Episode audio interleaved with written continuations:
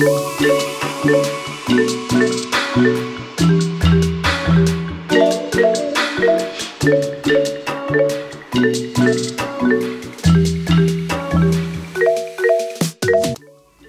assalamualaikum warahmatullahi wabarakatuh.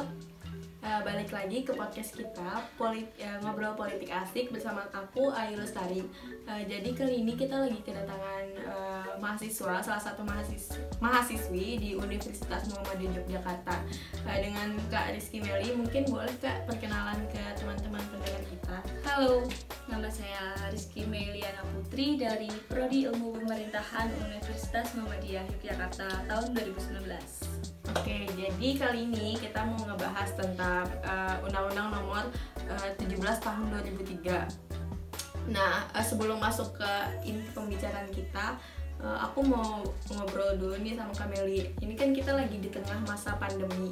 Nah, kira-kira eh, Kameli sendiri yang notabene sebagai mahasiswa, kegiatannya sehari-hari apa sih? Eh, mungkin kegiatannya seperti mahasiswa lainnya, yaitu cuman online online kelas ya, atau kuliah online, terus cuma nonton film dan nggak ada lagi kegiatan selain bantu-bantu di rumah. Ya, kurang lebih mahasiswa yang lain juga eh, seperti itu ya. Eh, terus kira-kira menurut Kameli nih eh, di tengah COVID kayak gini, eh, pandangan Kameli tentang penanganan di Indonesia sendiri gimana sih? Eh, kalau menurut saya sendiri sih penanganan COVID di Indonesia termasuk yang cukup terlambat karena yang lainnya udah pada siap-siap kita baru mau mulai gitu terus menurut saya fasilitas juga kurang memadai dan juga masyarakatnya sendiri yang susah dibilangnya Ya, kalau itu aku setuju banget sih bener. Eh, emang di tengah COVID kayak gini kita kurang kesadaran di masyarakat sendiri. Eh, oke selanjutnya mungkin aku mau nanya, eh, ini kan di masa COVID kayak gini, kira-kira ada nggak sih hambatan dari Kamili eh, selama ngejalanin kuliah online? Eh, kalau aku sih ada sedikit sama terganggu sama itu jaringan saat kuliah online.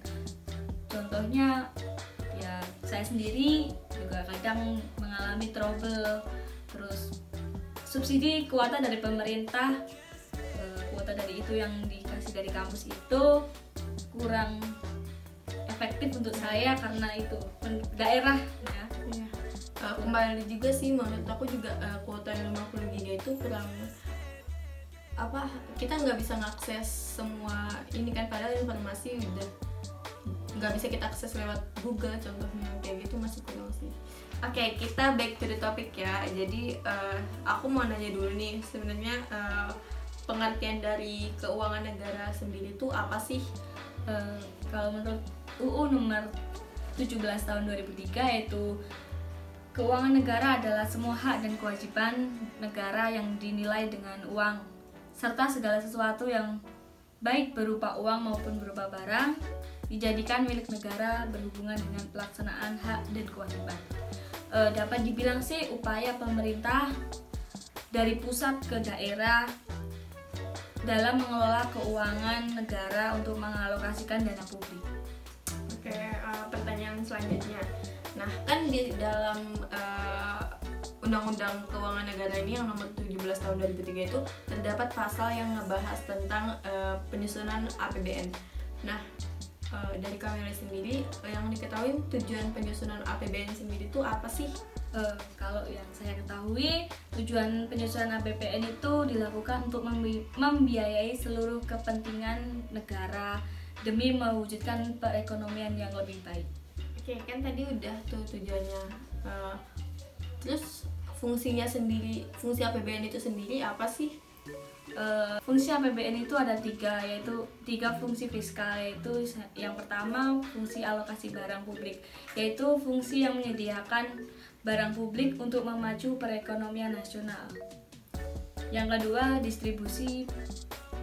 Yang yang kedua distribusi pendapatan yaitu untuk memperbaiki distribusi pendapatan dan alat yang digunakan untuk memacu pendapatan yaitu pajak dan subsidi.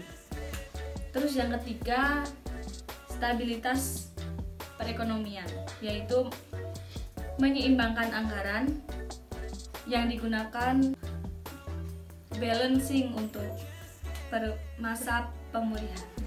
Oke, selanjutnya uh, sebenarnya ada nggak sih ketentuan-ketentuan dalam penyusunan uh, APBN atau APBD?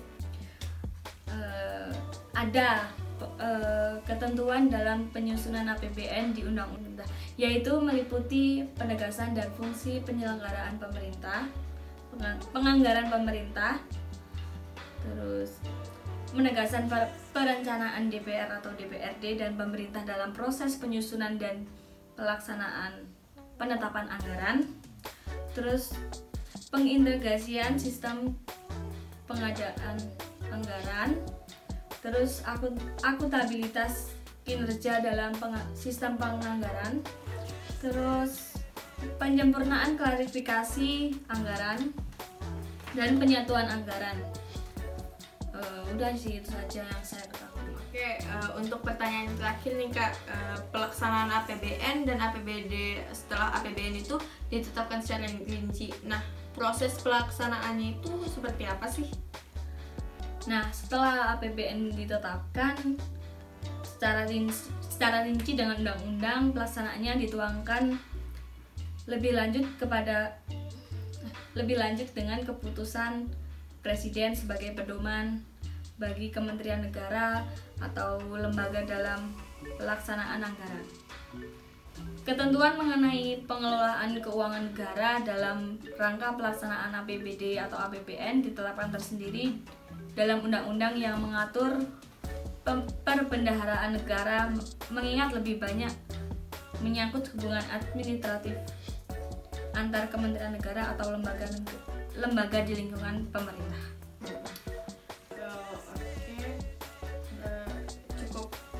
banyak ya informasi yang kita dapetin. Nggak terasa nih kita udah di ujung podcast kita. Terima kasih buat teman-teman yang udah dengar dan terima kasih juga buat uh, Kak Distimil yang udah ngeluangin waktunya. Uh, mungkin ada sepatah dua kata yang mau disampaikan ke para pendengar. Sedikit yang saya sampaikan buat teman-teman semua yang khususnya lagi di rumah aja semoga semuanya diberikan kesehatan semoga semua kuliah online lancar terus tetap ngikutin protokol pemerintah di rumah aja stay safe dan stay healthy uh, terus terima kasih yang udah dengerin podcast kali ini. Semoga podcastnya bermanfaat bagi teman-teman dan kita semua. Ya benar. Semoga bermanfaat buat kalian semua. Uh, mungkin itu aja sih yang uh, bisa disampaikan di podcast kali ini. Kurang lebihnya kita mohon maaf. Uh, wabillahi taufiq hidayah. Wassalamualaikum warahmatullahi wabarakatuh. Terima kasih yang udah dengerin. Dadah